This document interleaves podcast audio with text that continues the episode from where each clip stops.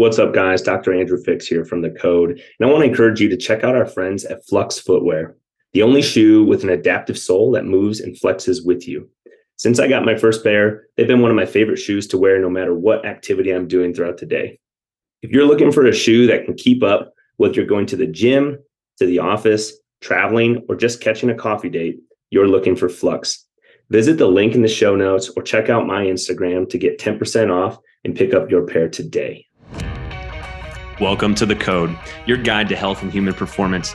I'm your host, Dr. Andrew Fix from Physio Room, a performance based rehab facility here in Denver. On this podcast, we're going to explore the key areas of your life that impact your overall health and wellness, from sleep hygiene and stress management to nutrition, movement, relationships, and more. We bring you conversations with industry experts and top performers to share strategies they have for cracking the code on health and human performance. Now, let's get to today's show. What's going on, guys? Dr. Andrew Fix back here for another episode on the code. As you know, I'm a physical therapist with Physio Room and really appreciate your guys' time tuning back in here to listen to another episode with us. Awesome interview for you guys lined up today. I'm sitting uh, via Zoom here with Dr. Phil Wagner, and uh, he's the CEO and founder of an organization called Sparta Science, which is a movement health intelligence company dedicated to helping the world move better. So, Dr. Phil, thank you so much for joining me here on the code. I really appreciate your time this morning. Yeah, I'm glad to be here. Thanks for having me. Absolutely. Absolutely. Well, we got connected, you know, kind of through this like podcast health and human performance realm. Um, but would you do me and all the listeners here a favor and let's do a little bit deeper uh, introduction of who you are and then you know as we get through like your background we'll start talking about like what is sparta science and, and what are you guys doing yeah, no, great. Yeah, I think you know, for me, the the journey began. I was a um, high school and collegiate athlete and injured, you know, quite a few times. You know, dozen surgeries or so in different areas, and you know, it wasn't for lack of training or effort or commitment to the rehab process, but these injuries kept happening. And you know, two things: one, I wanted to stop the injuries for sure, but the other was during the rehab process um, it's often a long process. So wanted some guideposts objectively to know if I was getting better in that rehab process. Mm-hmm. Yeah. And so, you know, really came up with, you know, this desire to better measure movement status, health, if you will. Mm-hmm. Yeah. Um, just like heart rate or blood pressure. You know, how do you know how you're moving quickly and just get a quick check objectively around that? And so went to medical school you know, with this idea of let's learn how things like diabetes are approached with data and processes, and let's try to replicate that in movement. And so, set up Sparta Science as a technology company with that mission of very quickly and easily providing a, a movement health vital sign that allows you know the the patient the athlete the individual and also the practitioner to be in sync around you know how the individual's responding to treatment um, what they might need what they might not need um, to better guide that process of prevention or rehab. Yeah yeah and i mean i can relate to a lot of what you're saying there. One the being an athlete and going through your own types of injuries uh, i've i've had my fair share as well and on some other episodes of this show i've shared some of those um, so going through the rehab and everything and then from the practitioner provider side yeah, there it is sometimes hard to use like really concrete objective data as some of these markers of where are we in this rehab process. A lot of stuff is either subjective or or it's objective, but it's like you know it's very there's very vague data points right it's it's a manual muscle test or or something like that which is not really that objective at the end of the day so yeah i can relate to a lot of this and i and i can appreciate it because um, i think that's an area where from from the athlete or patient side as well as from the provider side that side that we sometimes fall short. And um yeah so what are some of like the more um like chronic or or particular injuries that you've dealt with? And then run me through like the timeline of like what sports and activities did you do? And then uh, where did you do your training? I think you did medical school at usc is that right? But like where did you do the rest of your stuff and what types of sports and activities were you getting into? Yeah so um, from a high school college standpoint, I played uh, football, college football. Mm-hmm. So a lot of the injuries yeah. were, you know, less about overuse, I guess, and more just trauma, mm-hmm. right? Getting mm-hmm. into car wrecks, yeah, you know, on the field. You know, a lot of those injuries were around shoulders, um, yeah. but certainly had wrist and some other knees and ankles and feet. You know, so actually was disqualified to participate in college sports. The NCAA said, "Yeah, you're you're no, it's not happening." Gotcha. So I actually went to New Zealand to play uh, professional rugby down there, or at least try, mm. and you know entered that minor league system, and you know ended up having a pretty severe quad injury um, in in one of the games I played in, and ended up just you know finally hanging it up and you know, really pursued this practitioner side as a strength and conditioning coach and worked at some pro teams in Australia and New Zealand as a strength coach. And then also, you know, carried that back here to work at universities like Cal and UCLA. Um, and that after that, you know, as a practitioner, as a coach, you know, transitioned in the medical realm. Yeah. You know, and chose USC because they have a great physical therapy program you know, mm-hmm. so really wanted to make sure that through that medical education, I also had time and in a location to expose myself to some great physical therapists, practitioners, and biomechanics researchers. Yeah. So that really kind of allowed to combine that practitioner clinical side with with the scientific side, you know, all centered around this idea of of movement. Yeah, yeah, you're right about USC having a really good uh, physical therapy program. I'm actually totally outside of this podcast and outside of my time at Physio Room. I'm sort of working on a side project right now, and one of my closest uh, people that I'm working with is someone who's involved in the PT program, PT school there at USC, and um, yeah, he's just a wealth of knowledge, and we, have got some cool things coming. But um, we uh, we're we're sort of working on a development of a new. Mm, home exercise platform, home exercise program platform, I guess you could say, that hopefully is a lot more user friendly and all encompassing than some of the other ones that are out there. But um, but yeah, well, thanks for sharing some of that background of like, you know, the things you've dealt with. And and you're right, in a sport like football, because I too participate a lot in football through college, and a lot of those injuries being typically more traumatic in nature are a lot different than some of the things that we see with you know a lot of the endurance running athletes that that we're fortunate to work with or crossfit athletes who might be dealing with like a shoulder overuse thing compared to you know you got tackled awkwardly and you injured your knee or something that's that's a little different. Um, and how we rehab those things is is a little different too. I think one of the things that maybe clients don't necessarily know about like physical therapy and this like rehab um, spectrum is say you do have a traumatic injury, whether you do or do not have surgery, I think a lot of times patients think that like the rehab process is just set, right? The physician tells the the rehab professional what to do and then you just do it. You do like what's written down on this piece of paper or in a document. And we know that that's not necessarily true. And there's a lot of factors that go into all this stuff and you need to assess craft a plan and try to carry that plan out um, to get the person back to whatever outcomes you're hoping to achieve.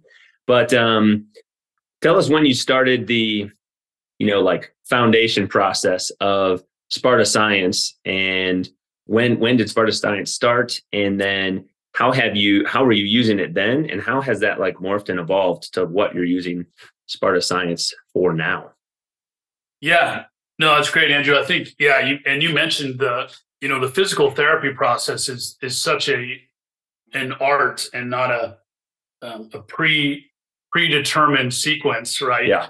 Of hey you you've got a knee injury so you fit here and let's just run that playbook regardless of who you are what your history is right? Mm-hmm, mm-hmm. one of the best concepts that really physical therapy continues to kind of center around is this assess reassess right? Because you know just like pharmaceuticals, you know, individuals respond differently to exercise, right? So yeah. when you're giving things, physical therapists do a great job of reassessing, you know, okay, you did this or hopefully did this, you know, set of exercises. How are you operating? How are you moving now as a result? Because a lot of times, you know, some exercises don't lead to improvement for individuals, right? right. But they might yeah. for others, right? So that reassessment is is very key and a core principle of PT, which I love.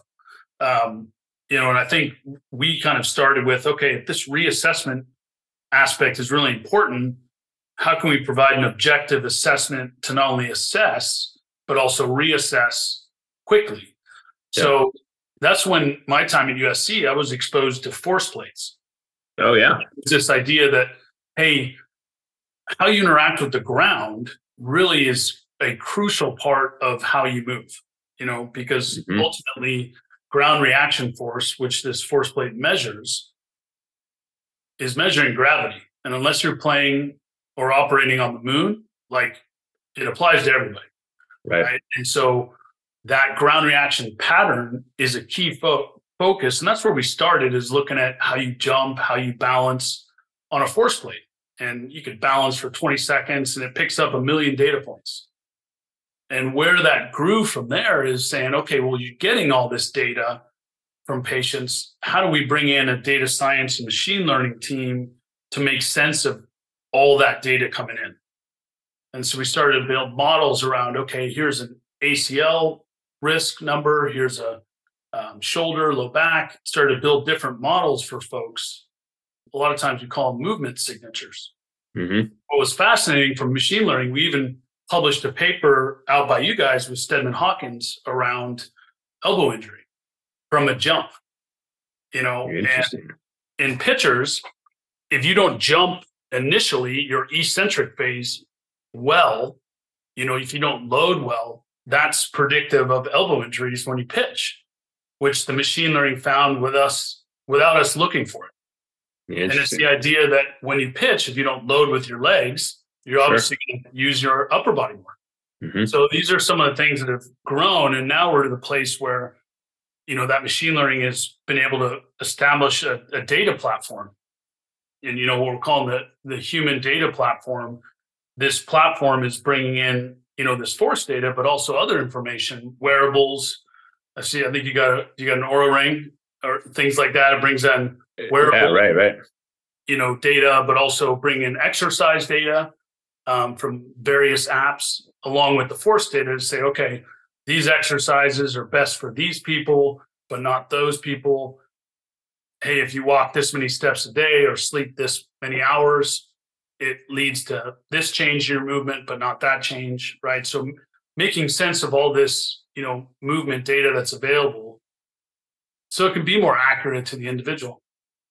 Yeah, yeah. I think I think that's an interesting sort of topic that you just sort of brought us to is you sort of talked about okay we have force plates we have ways to record all sorts of data right which is great if you can figure out a way to utilize that data for some purpose, right? Yep. How are you going to take that data, data, summarize it down, and utilize that information into anything that's actionable? And I think a lot of times that's where that's where the barrier is for a lot of either people or organizations or whatnot. Is okay, we have all this information, but what do we do with it? Right. And a lot of times the answer is nothing. So then activities don't change, or the way that we go about doing business doesn't change because there's a disconnect between capturing the data and utilizing it for some sort of a purpose. So yeah, I think I think you hit the nail on the head there. Uh, it's you're you're absolutely right. I think you know we're I think we're in the place now where wearables and data have been around long enough. Where now the question is, so what, right? Mm-hmm, mm-hmm. Because if I slept eight hours, most people can do the math that 10 p.m. to 6 a.m. is eight hours. Right. Right. So now it's more like, well, should it can I can I get seven and a half with the same impact? Can I get seven? Right. Or do I really need to walk 10,000 steps or is 8,000 the same? Because I think what technology and data should do is give all of us the most important resource, which is time. Mm-hmm. Like, hey, do I have to do those exercises or do I only need to do these two? Yeah. We use pharmaceuticals a lot as a good example because there's a compliance issue there too. And then they come up with things like the XR pill, right? The extended release, one a day. Yeah, so I'm right. taking three pills a day. You only have to take one. Mm-hmm. And so, how can we do that with training and exercise, right? Yeah, totally, totally. So, so from a um, I don't know, like high level standpoint, okay, so you have all this uh, information at your disposal, or or you have this assessment process that you go through. So, what are like the major um, subgroups of either people or teams or businesses, organizations? Like, who do you primarily utilize these tools with that you guys have with with Sparta Science? Yeah, and that's evolved over time too. We initially started with you know athletes in professional sports and college sports, mm-hmm. uh, and then we grew into the special forces. Mm-hmm. You know, and then then started to grow into the conventional military. You know, which is much more representative of you know the the population, the general population, and then we started to grow in a host of other areas around you know weekend warriors and physical therapy and mm-hmm. fall risk with seniors, right? Um, and even working with pediatrics all the way to, you know, issues like uh, movement disorders that occur with autism and TOA. Yeah. You know, and so I think it, it really signifies that movement is a is a pretty unifying need across populations, right? Totally. It's just different what the risk is or what the event you're trying to achieve or or prevent, right? Whether that's mm-hmm. a fall in seniors or a hamstring injury in, in runners, right? Yeah. Yeah, totally. So to help everybody that's potentially listening to this this episode, say say there's someone that, you know, maybe maybe they work for an organization that really prioritize like that involves movement, but really prioritizes like the health and wellness of its employees and wants to do everything that it can to kind of optimize how effective and uh, and safe their their employees are in their workplace. How would like what would that process look like if that organization decided, hey, we're going to use the technology at Sparta Science to do an analysis of of our folks, and then we're going to try to take that data and implement some sort of um, some sort of change or some sort of training program to utilize the data that we found to better optimize how our people are performing? Yeah, you know, I think the basic step is organizations will, you know, will build a, a cloud instance for them, you know, for their organization, this this human data platform, mm-hmm. where they'll have all their individuals, athletes, patients, soldiers in in that data platform, you know, and that will be able to track the data sources of interest and associate them with outcomes that they're interested in. You know, so that data coming in could be wearable data, could be some of the force plate data we talked about. And so they'll could be exercise data. So they'll bring in that data and say, okay, if I'm an athletic group, I'm worried about ACL injuries. So right. They'll bring in wearable data and exercise data and force data and say, okay, well, here are the ACL risks for individuals. You know, here are the performance capabilities of these individuals. Maybe they want to look at speed for wide receivers and strength yep. for linemen. On the on the flip side, you know, you know, there could be endurance or whatever different outcomes are most of interest to enhance or to avoid, right? Because there's always two sides of that coin, right? Totally. And I think the challenge for all of us as practitioners is you know how do you fly as close to the sun as possible without getting mm-hmm. burned right right and so the performance side you can continue to increase but you also have to be aware that the higher level of performance does bear with it a higher risk for injury you can't escape that yeah um, absolutely you know in every athlete we scanned on a force plate the highest risk for their injury is a higher vertical jump. Mm. Right? If you drive faster, you know, your car, you're going to have to get it serviced more. It's, you know, a, a for, unfortunate part of the human body, but it is, you know, unavoidable, right? These are all living tissues. And if you stress them, they're going to respond. Hopefully right. they'll respond and be more resilient, but sometimes they break. Yeah, it's interesting to hear you say that because I have had on multiple occasions very similar conversation or basically the same conversation typically tailored to the running athlete with one of our one of our running coaches and friends here in town about like if somebody is trying to train for like a marathon at like the peak of their physical capability. Well, the closer they get to that peak level, uh, they're flirting with that line of getting hurt, yep. right? Like you 100%. kind of have to be right underneath that red line to run at your your best capability, but you're all you're a tiptoe away from potentially getting hurt too, whether that's a stress fracture or knee pain or whatever that might be. And um, and that's kind of the trade-off that there is to have peak or optimal performance is you have to push those bounds. And it's like, you know, how far can we go without without dipping over that? Like you like you said, flying so close to the sun.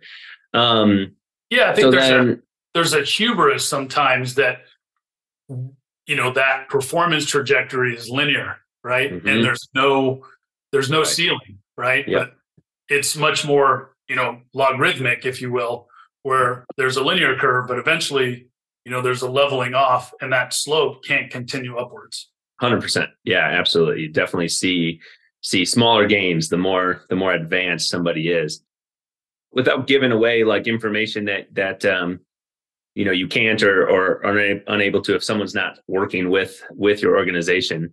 So say say you do have a, a, sports team say we're working with one of like the teams here here in our area in colorado and you're going to assess say it's a football team because you and i both have a lot of familiarity with football.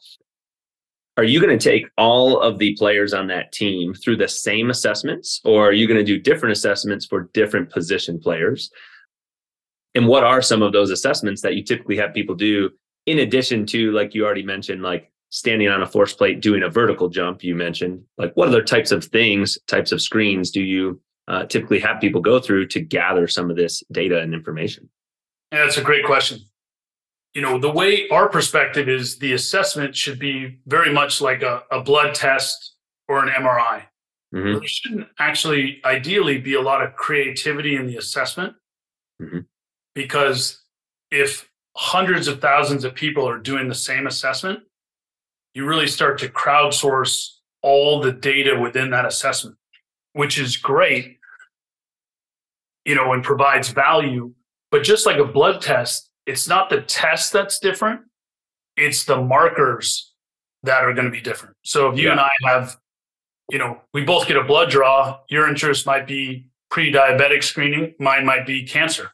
Mm-hmm. It's the same test, right? But they're looking at different markers within that test. So if we, using your football example, we'll assess the whole football team doing a jump and a balance. You know, with the linemen, they'll be looking at different metrics, markers within that than the wide receivers will. And so yeah. that's the kind of that's where we use that blood test analogy. But the value is if everybody's doing the same test, the data asset continues to accumulate from all these different sites mm-hmm. starts to add more differentiation and more opportunity to individualize yeah yeah for sure and that that makes good sense to me because and the information of course uh, that you're going to receive is going to be unique to each person and then the what you do with that information and what you suggest that that particular athlete or that position group or whatever do as a result of that data is going to be different for them. Um, so is that something that you guys have? We kind of talked about like physical therapy being uh, being kind of like an art, right? And not just like a you know you have all the information, you just go step one, step two, step three. Is that something that you guys have like built into your platform or built into your your database where okay, you gather all this data now what do you do about it? Like what performance optimizing measures or activity changes do you have that person do? Is that something that like the um, machine based learning like spits out and you it tells you what to do because you've built that into the infrastructure? Or is that something that you need people like highly qualified coaches practitioners providers to now okay now you have to implement the follow up procedures and carry forward that process with the athletes yeah, no, it's a great, great, great point. You know, I think, and it speaks more to, I think, also overall the role of AI and technology and the therapist in general. Mm-hmm. It, it should never replace the therapist, you know, the practitioner. The insights that we offer provide recommendations mm-hmm. you know, like, hey, here's what the community as a whole has found to be most impactful based on the data. So it gives these that gives those crowdsourcing recommendations. At the same time, you know, the therapist, you know, is that chooses what they want to do based on their own experiences and knowledge of the patient. And the beauty about this is it's a win-win in that they have autonomy, obviously, to do what they think is best, but they can also get leverage those insights from everybody else. And it actually yeah. helps us because if everybody does the same thing, mm-hmm. we don't have the data breadth of all these different ways to approach the totally. same problem, right? So we want that art and that you know variety of approaching the different problems, right? Because very much like nutrition, you know, there's a lot of different ways to live a healthier lifestyle, right? There's mm-hmm. not one diet, there's not one way. Right. And ultimately is, you know, we want to find what works for that individual. Yeah, yeah, totally. And I think I'm glad to hear you say that because not only because I'm a provider, but because I think that that topic of there's not just one way to go about things, whether it's nutrition, whether it's exercise, um, whether it's how you manage your relationships or anything like that, and how you communicate with people. There does have to be a bit of variety there. And you know there's a lot that goes into why somebody chooses one path over another whether it's a belief system or what they were just taught when they were younger or what they read on the internet or whatever that might be right. why they follow a particular guideline or recommendation. So so yeah we do we do see that a lot in in our industry of you know somebody wants to exercise a particular way because they enjoy it. Maybe they want to do more cardio exercise than resistance training but their goal is weight loss well, we know resistance training is really beneficial to weight loss, and nutrition and sleep are really beneficial to weight loss, more so than cardio exercise in many cases, right? Or almost every case. Yeah. Um, but there's like a, you know, there's a give and take to that. If somebody really enjoys doing cardio exercise, well, we're not going to take that away from them probably because it's going to help keep them consistent and you want to be doing something that you enjoy. Some people choose vegan diets and paleo diets and whatnot for all different types of reasons. So, so yeah, I think there there does have to be a little bit of that variety and um, that art form to it.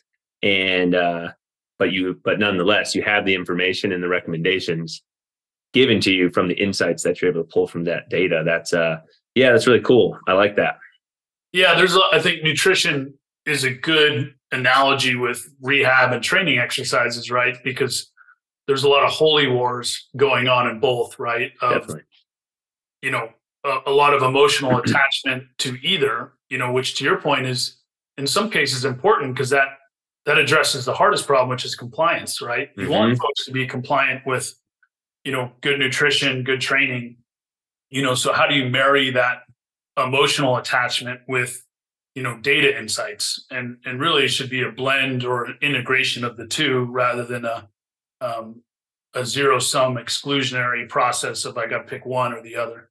Mm-hmm. Yeah, yeah, absolutely. And you're right. Compliance is definitely the hardest part. Yeah. Whether it's whether it's for yourself and holding yourself to something, or or it's a provider or a coach trying to get their team or their their patients to um, you know follow along with recommendations. And no nobody's ever going to be like perfect with that uh, we see all ends of the spectrum, right? We see people that don't do any of the recommendations. We see people that do way more and take it like way more intense than what was recommended, which uh, can sometimes also not be that good. So, question that came to mind while you were talking was uh, at what type of maybe it varies depending on who you're assessing, who you're running through these tests, but um, at what kind of interval do you typically do reassessments? So, okay, you assess somebody, and then, okay, you have some information, some recommendations, go do these things. When do you reassess? When do you test, retest, like you said before? Yeah, you know, the, you know, because the test only takes 30 seconds to, you know, a minute, you know, we, we test, you know, generally weekly. You know, organizations can test anywhere from every week to every month. You know, I think the, the difference in the frequency, you know, depends on you know the situation and um, the accessibility of the individual to the organization.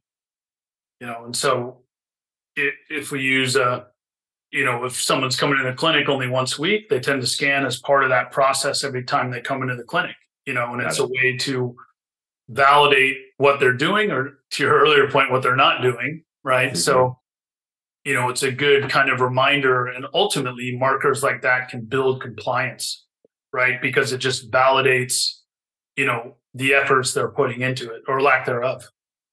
Yeah yeah definitely.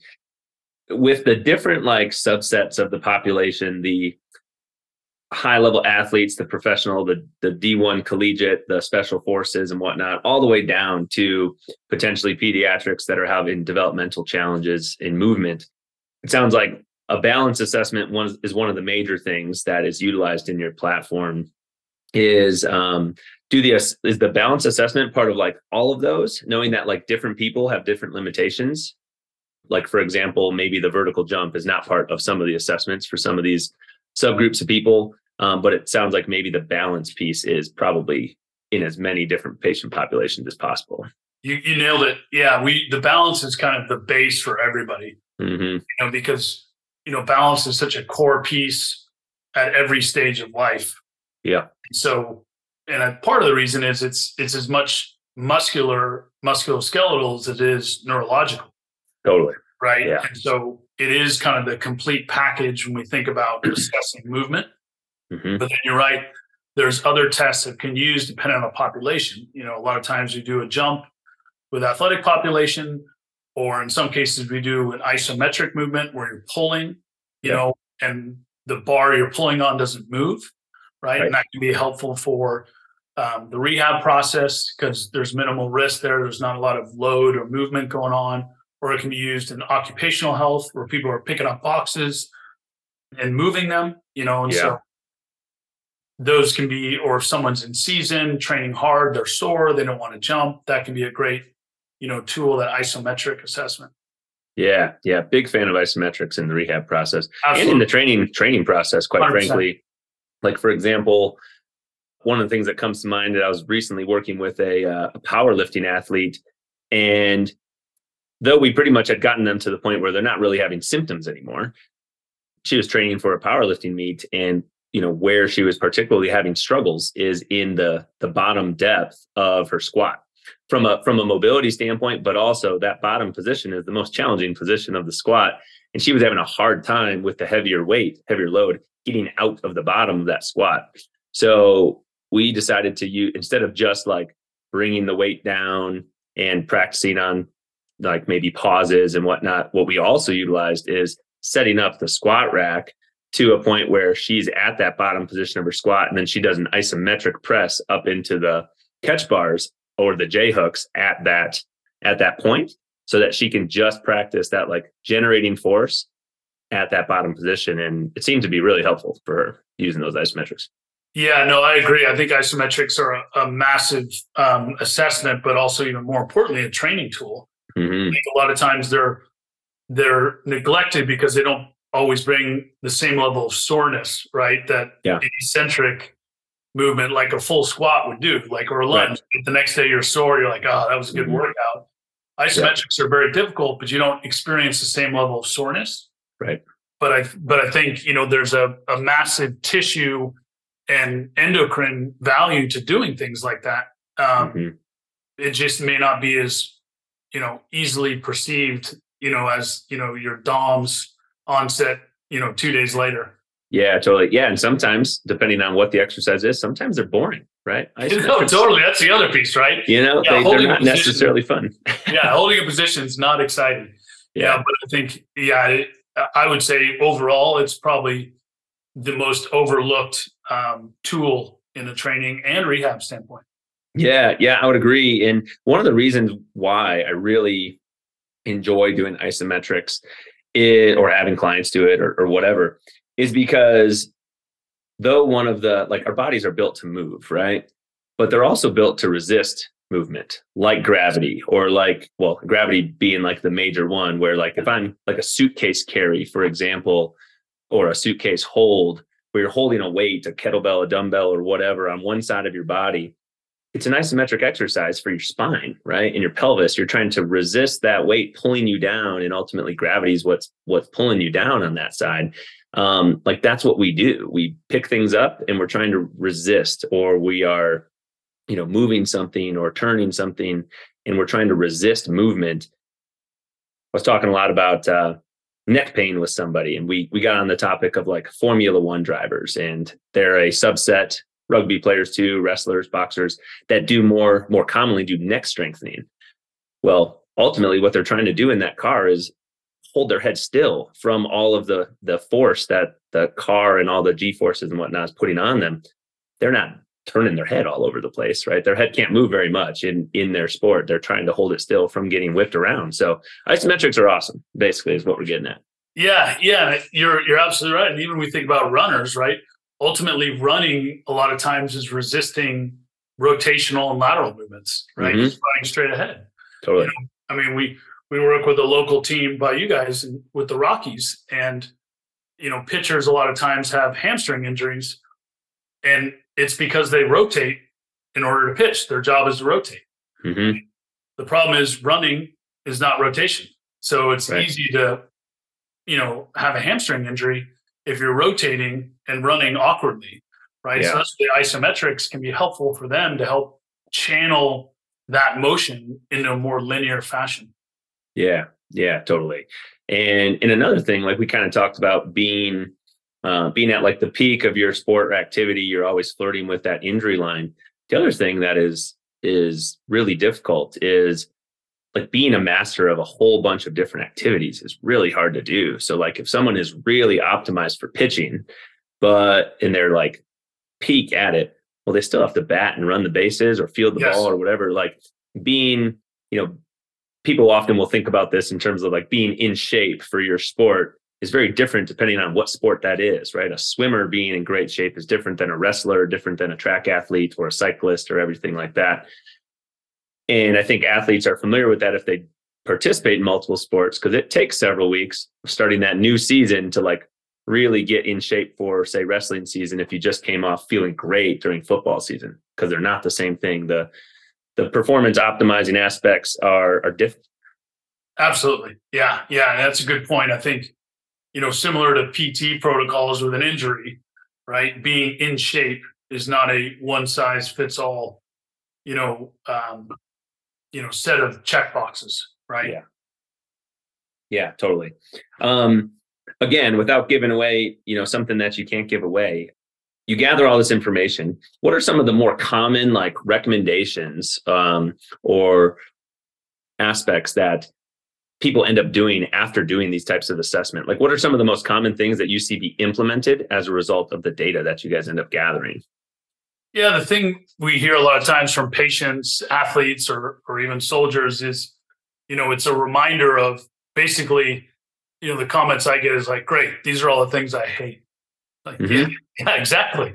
You know, so like, yeah, you know, data a lot of times helps nudge you to probably what you already know you need to be doing you know, at least as a as an end user, as a as a patient and individual, practitioners usually know these things and are trying to convey that to the individual, you know, but providers can use that data as like, see, like I told you, like you got to be doing these things.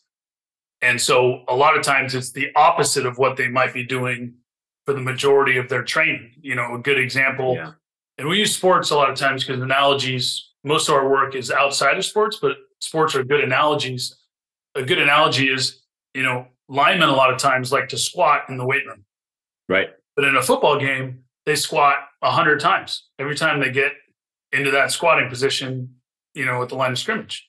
And they do that every practice so if they're squatting the majority of their life squatting again in the weight room how mm-hmm. helpful mm-hmm. is that you know sure they have the opportunity to work on other things, single leg movement, posterior chain, areas where they're not actually getting that exposure. Mm-hmm. And you know, that ultimately circles back to help their squatting ability because they're improving the system yeah. in ways that they're not getting exposure to in their normal activities. A lot of times yeah. you've seen this. We talked about it briefly before is endurance runners, you know, don't have a lot of resistance training in their sport at least not short short bouts. So that's where resistance training can, you know, help boost right their endurance performance. Yeah. The technology will identify that and recommend that in a more objective way to support the provider. Yeah, and uh, I'm glad you used that example because that's one of the most common conversations that I have on a day in or week week in and out basis is is the benefits of high resistance or short sets of resistance training for running athletes to give them the piece of their training that they're not getting when they're out running miles outdoors or on the treadmill or wherever. And um, and I think the people that we've seen buy into that, they have seen performance gains from it. One thing that I found with athletes, and I think it's cool to use some technology like this to try to implement this, is most athletes that I've ever talked to care more about performance enhancement than they do about injury prevention right even though if you're if you're a provider like me yeah you're talking about injury prevention but that's not as as uh sexy let's call it to to an athlete if they're not already injured right, right. if they're already injured right. then they're like yeah this sucks i'm i don't want to be injured anymore but if right. they haven't had that they're like why do i need to do this but if you can show them the potential performance improvements well everybody wants to be faster or or perform better right? So i think that that is nice to use that data even though it's stuff that you know like you said people may already know this stuff but that doesn't mean they're doing it. Right. Quite right. quite frankly uh, you mentioned the Oura ring earlier. There was a, a pretty good period of time that i was wearing a whoop band. Yep. and that was the main reason that i used it. Like we all know that we're supposed to sleep eight hours a day and all this stuff. But the main reason that I was wearing that whoop strap was to objectify the data to my sleep and recovery to see what it was so that I could make changes as a result of that. And, you know, during the time that I was wearing that, I found some data that was slightly surprising to me. And I started to try to implement some small changes to improve those numbers.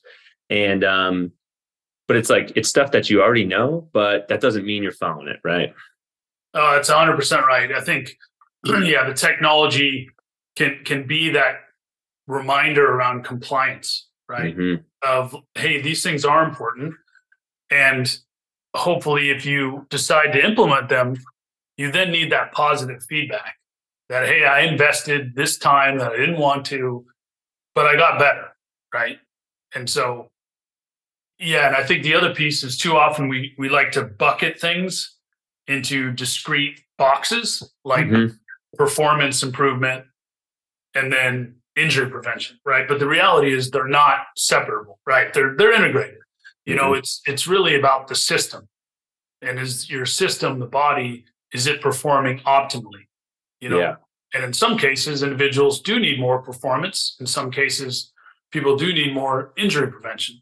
You know, yeah and that really depends on you know the output of that individual right? But they're really inseparable.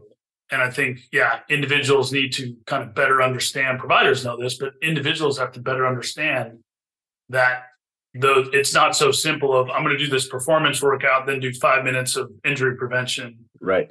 you know afterwards. I mean we worked with a professional team one time and in the morning they would work all morning with the strength staff on strength and stability. Mm-hmm. And then in the afternoon, they'd spend all afternoon with the physios working on mobility. Okay. And at the end of the month, most of the athletes didn't improve at all, mm-hmm. right? Because you, you're pulling in two different directions, you know, so you're driving with the brake on. Sure. So it's that you can't you can't separate those two into those buckets, right? You, yeah. Really two parts of the same coin.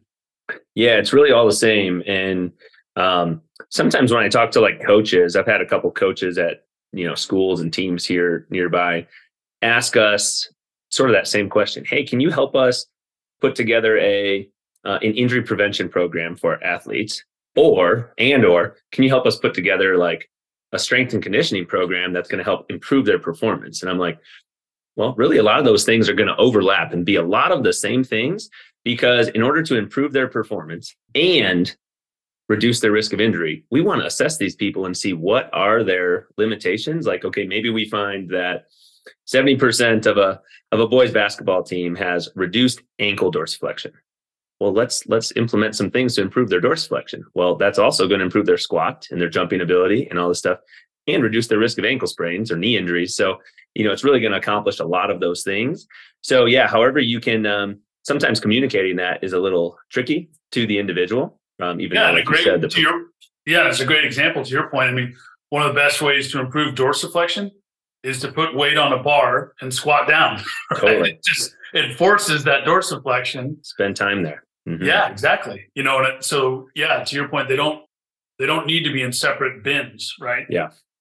I think that the phrase that comes to mind, and maybe this gets used in business more than it does in like in healthcare, but it's really the same thing that's coming to mind as as hearing you talk about this. So before we start the process of like wrapping this up and winding this down, is at the end of the day, typically what gets measured gets managed, right? And having some concrete data and information that you can use as feedback, because feedback is a gift, whether you want it or not it uh, it helps you track and manage things and then like you said positive reinforcement hopefully through the implementation of your training you either get some positive or some negative reinforcement to help you tailor things along the way so that you can hopefully keep moving the needle forward Absolutely, yeah, and I think you know a lot of times we just gravitate towards you know um, legacy metrics like body weight, Mhm. right? Or you know if you're an endurance athlete, your run time, right? and those aren't bad metrics, but they're not the only ones, right? And they're Yeah. more lagging metrics of like correct so how do you have better leading metrics? You know, Yeah. so tracking towards where you want to be. yeah i think i think that's a that's a good point too and again that's probably something that gets used more kpis or metrics gets used more in a business sense but it's really all the same thing in my experience you need those lagging indicators those lagging metrics like the time for example as a measure of how is your business doing but trying to change those lagging metrics is really hard. You can't do it by focusing on those things right? You don't change the lagging metrics by focusing on the lagging metrics. You change those hopefully for the positive by focusing on the leading indicators that result in those things. So whether it's the focus on your sleep or the nutrition or or whatever um, you know the different exercise things that you do if you're trying to improve time you don't just try to run faster right you do these other things that result in making you faster and then the time takes care of itself Right. Absolutely. Absolutely. yeah. Well, before we wrap this up, Phil, I want to just basically ask you, as being the expert in this field, like, what did we miss through this conversation? Did we miss anything that coming into this, you know, we were sort of talking off air that like we wanted to accomplish or that you wanted to to make sure we share that um, that we didn't hit on? No, I think we hit on a lot of good concepts. You know, I, I think a big one that I'm glad we hit on was, you know, that you know, this this this idea that assessment should be more like a blood test. Mhm. They don't need to be long or varied. They need to be deep, right?